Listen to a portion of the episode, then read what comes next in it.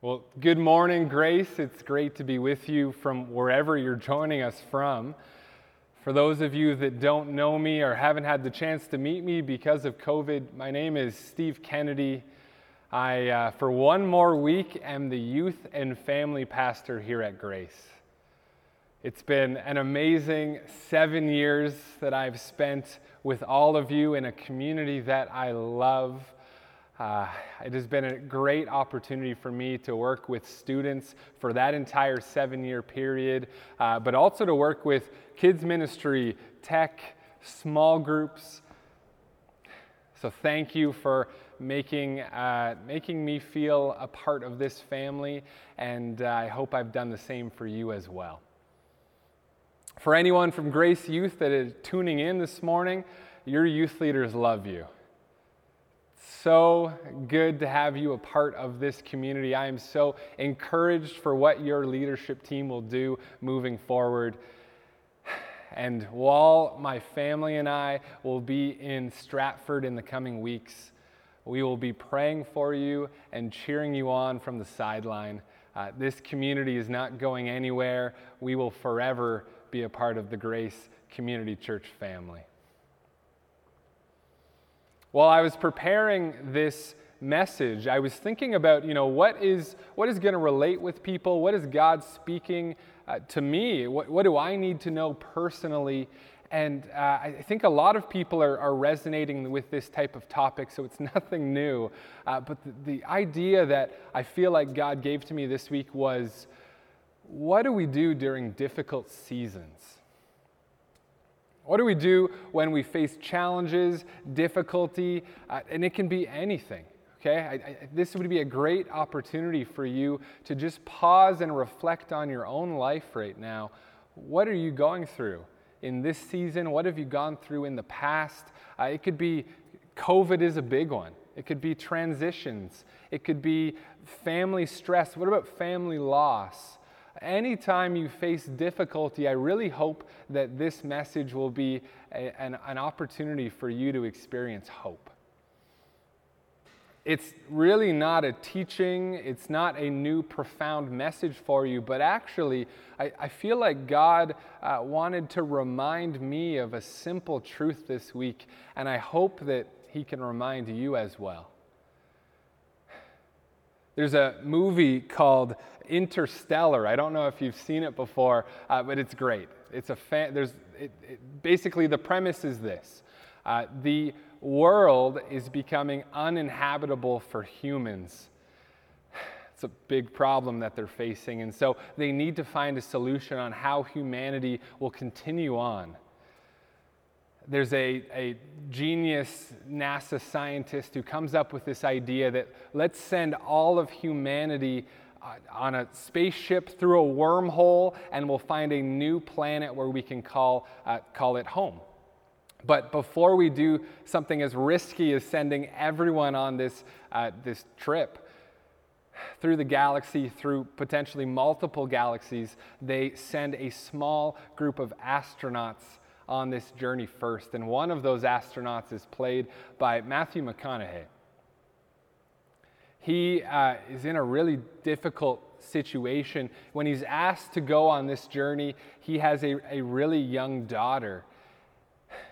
And he decides that it is worth it to leave his daughter, to leave his home, to leave all of humanity so that he can potentially save them.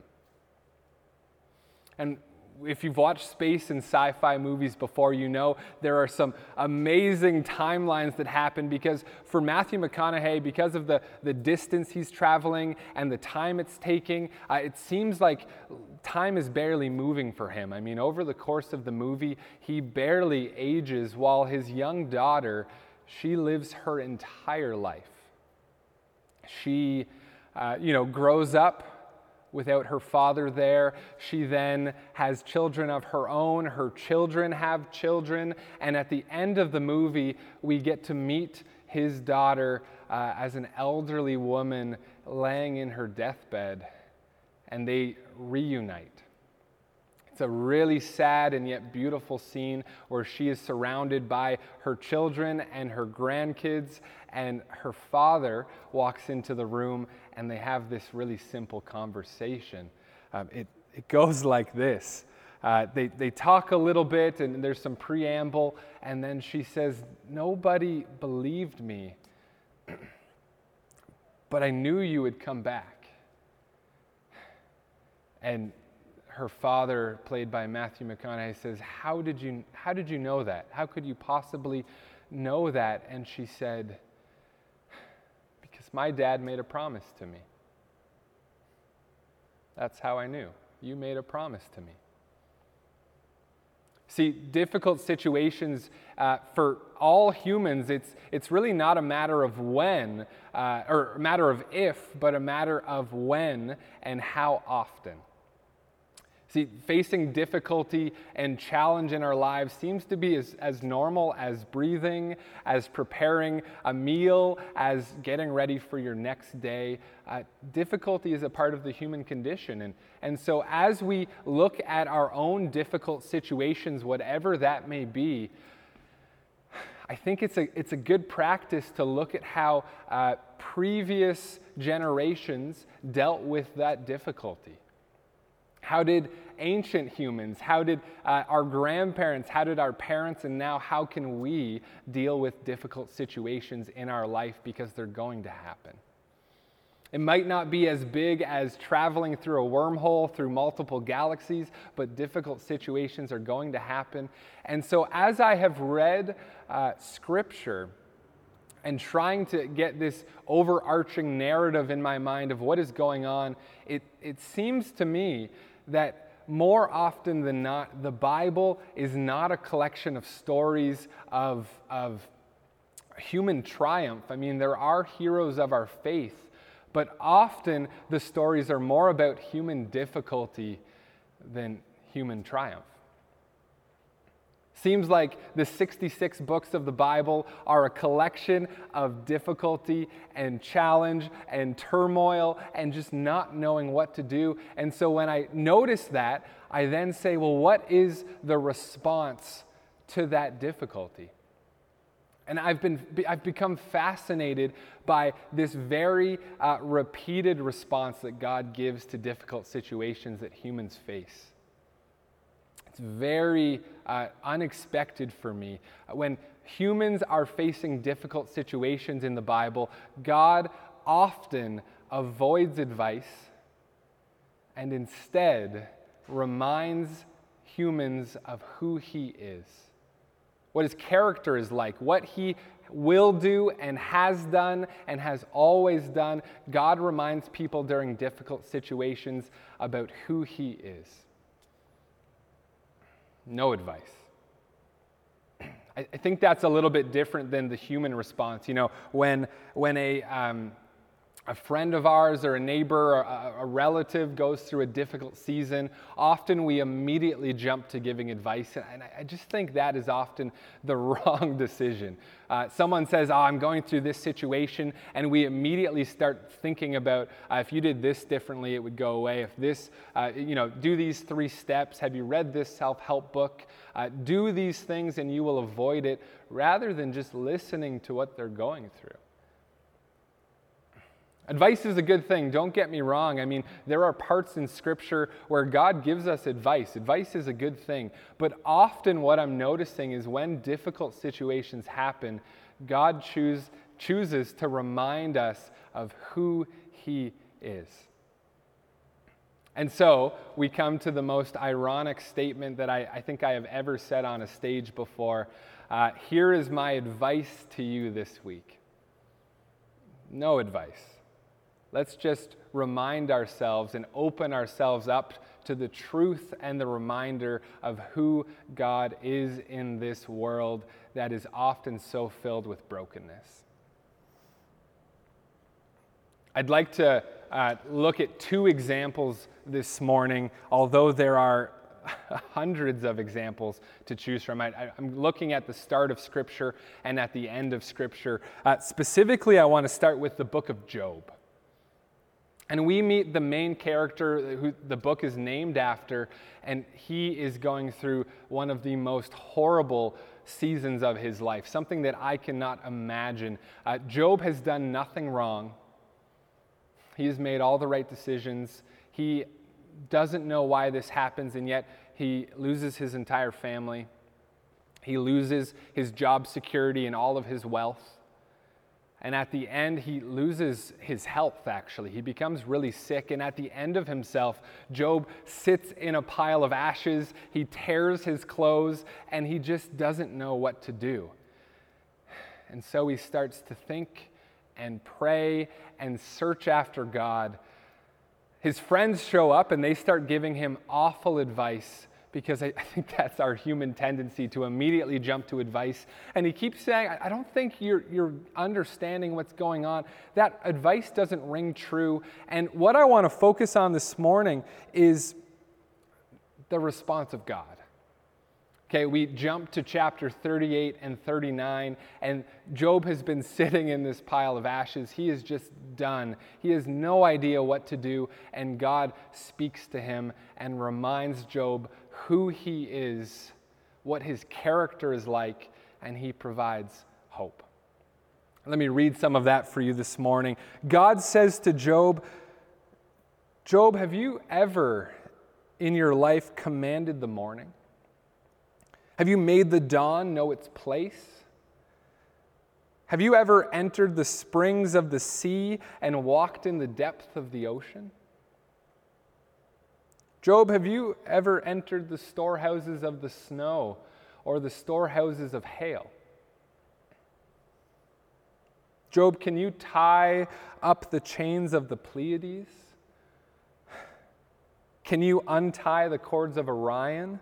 Can you bring out a constellation in its season and guide the bear with her satellites? Put simply, I think Job is reminding, or God is reminding Job and reminding all of us a very simple and profound truth of who God is. Job, as you face difficult seasons, you need to remember that I am mighty, that I am powerful, that I am a big God in control of the universe, that I am in control I'm strong enough to deal with your problems. But then God does something really special and he, he changes perspectives. He offers a secondary quality of who he is for Job. And he says, Job, can you hunt the prey for the lioness? Can you satisfy the appetite of young lions when they crouch in their hiding places and lie in wait in their lair? Who prepares the food for the raven? When its young cry to God and wander about without food? Do you know the time the mountain goats give birth? Do you observe the calving of the deer? God's saying, Job, I am mighty, I am powerful, I am in control, but I am also close. You know, often when we uh, are in a difficult situation, we forget these simple truths about God. And often we might remember one of them, but forget the full equation. And I think God is saying, you need to know both of these truths about who I am. I am mighty and big and powerful, and I am close and I care for you. Because so often, what we do in our minds is we might remember one of these things. We say, I remember that God is mighty and powerful, but I don't know if He really cares about my life. I'm pretty insignificant. I don't think He's close to me. Or on the flip side, we might, we might, might remember that God is close to us as we are struggling, I don't see God's power in my life. I don't see Him using His might. Maybe He's not as strong as I think He is. And God is reminding Job and reminding all of us both are true of Him in difficulty, in good seasons and bad seasons. Job, I am mighty and I am close. I love you and care for you, and I am strong enough to assist you. God is both all powerful and always near. You know, at the end of our Christian Bible, we have this book called uh, the Book of Revelation. And for a lot of people, it's this confusing story of strange futuristic prophecies and, and weird symbols. But I think at the center of that book, it's a message of hope for a hurting and broken community. Let me share what I mean about that. Scholars uh, think that the book of Revelation was written at about uh, 95 CE. It's about 60 years after the death of Jesus. Now, whether you've experienced loss in your life or not, I don't think it's uh, hard for us to grasp that this community is still struggling with the loss of Jesus in their lives. They experienced him dying brutally on a cross. They can picture the scars on his back. They are missing their friend. At the same time, the author of Revelation, he has been exiled on an island. He is completely alone. The audience that he is writing to, uh, they are being persecuted, thrown in jail, executed, and the majority of them, if not all of them, are living well below the poverty line. They're struggling. They're broken. They don't know what to do. They feel like we're lost. What do we do without Jesus? Why did he have to die in front of us? I don't know what to do about this situation that I find myself in. I feel like I am totally losing control. And the author does offer a little bit of advice, but mostly throughout the entire book, he just says, Let me tell you about Jesus. Let me remind you of his character and, and who he is cosmically. Let me read some of those passages to you so that you can be reminded as you face difficult seasons in your life. Revelation says, Do not be afraid, for I am the first and the last. I am the living one. I was dead, and behold, I am alive forevermore. And I have the keys to death and Hades. And I saw a strong angel proclaiming with a loud voice, Who is worthy to open the scroll and to break its seals? But no one in heaven or on earth or under the earth was able to open the scrolls or to look into it. Then I began to weep greatly because no one was found worthy. But one of the elders said to me, Stop weeping. Behold, the lion that is from the tribe of Judah, the root of David, has overcome so as to be able to open the scroll and its seven seals. And there I saw between the throne and the elders a lamb standing as if slaughtered, he came and took the scroll out of the right hand of him who sat on the throne, and everybody worshiped. See, Job was reminded in his distress that God is mighty and close, both sides of the equation. And the early church has a very similar reminder, but focusing in on the life of Jesus, they're reminded by these verses and the rest of the book of Revelation that Jesus is both king and sacrifice. Again, if we don't have that full equation in our lives, we can see Jesus as king and we think he is this, this uh, revered figure that we just have to do more for. We have to serve more. If bad things are happening in our life, I think we just need to do more. Clearly, we're, we're messing something up. It can make Jesus feel distant, like he's sitting on a throne, not caring about our lives. But when we add him as king, meaning might and power and control and authority with sacrifice, we get a much fuller picture of who Jesus is. See, uh, Jesus as God, looked down on this broken world that we live in in his authority as king and said, I can fix that. I love them so much. I am a close God. And so, what is closer than a God becoming human, living on the earth for 33 years, brushing shoulders with people, eating meals with them, having conversations, praying, healing people, living ordinary life with people, and then dying on a cross so that everyone could be saved? Jesus is king but Jesus is also sacrifice. God is mighty, but also close. You know, I think the early church is, is receiving this really simple truth, and that is it may look bad, but Jesus is still king. Jesus might have died, and you might be struggling with that, but the mission not over. For I was dead, and behold, I am alive forevermore. Jesus is still on mission. Jesus is still serving the world. He is still sitting on the throne. He is king and sacrifice and mighty and close. And when we are facing difficult situations, whether it's like Job or whether it's like the early church or whether it's something completely different, we can be reminded that sometimes we don't need advice and actually we just need a reminder of who God is.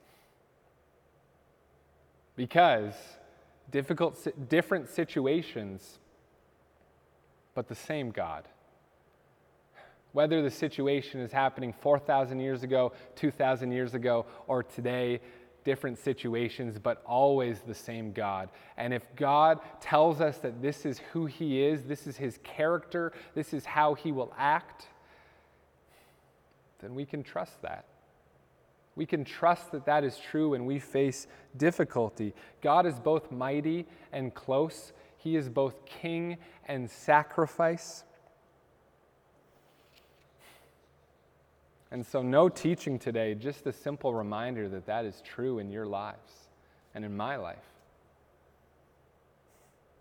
Remember that movie reference at the beginning? Right? Matthew McConaughey's elderly daughter is laying on her deathbed, surrounded by her family. She's, I, I'm willing to bet she lived a difficult life. I mean, she was estranged from her father. Her planet is dying before her eyes. She is dealing with all of these difficult seasons and situations and problems. She is trying to find joy in the midst of it. Uh, and I like to picture her life like this she's not clinging to truth found in advice. She is not clinging to truth found in self help books. She is clinging to a simple truth that I think she built her life upon, and that is a truth of who her dad is. My dad keeps his promises. I know who my dad is, I know his character, and I know that when he says he's going to do something, he does that.